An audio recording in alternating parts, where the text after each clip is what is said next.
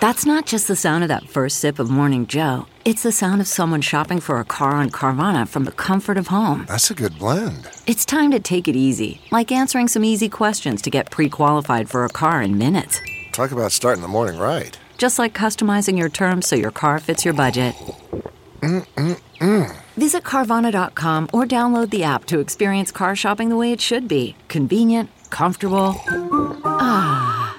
Good morning, I'm Margie Ellisord, Fox two with your Saint Louis news, driven by Bomarito Automotive Group. Saint Louis County Executive Sam Page will begin lifting some restrictions. He is working on a requirement that would allow businesses to turn away anyone who isn't wearing a mask.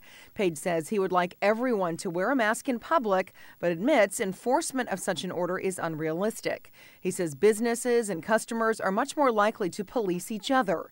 Page says he hopes to have more details about the county's reopening by the end of this week, but he says other guidelines may be put in place by May eighteenth. The I R S says several stimulus checks were sent out to people who are deceased. Now the agency wants that money back. The agency used tax returns from the past two years to determine eligibility for those payments. Some of the recipients died between filing their taxes and receiving the stimulus money. From the Fox two Weather Department, welcome to a beautiful day. It is clear and chilly to start, but temperatures will warm quickly under sunny skies, reaching the upper sixties by late this afternoon. Clouds and rain take over quickly, though, after six p.m. and continue through the night. Up to one inch of rain is possible. The rain ends Friday morning. It will be cool with a daytime high in the fifties.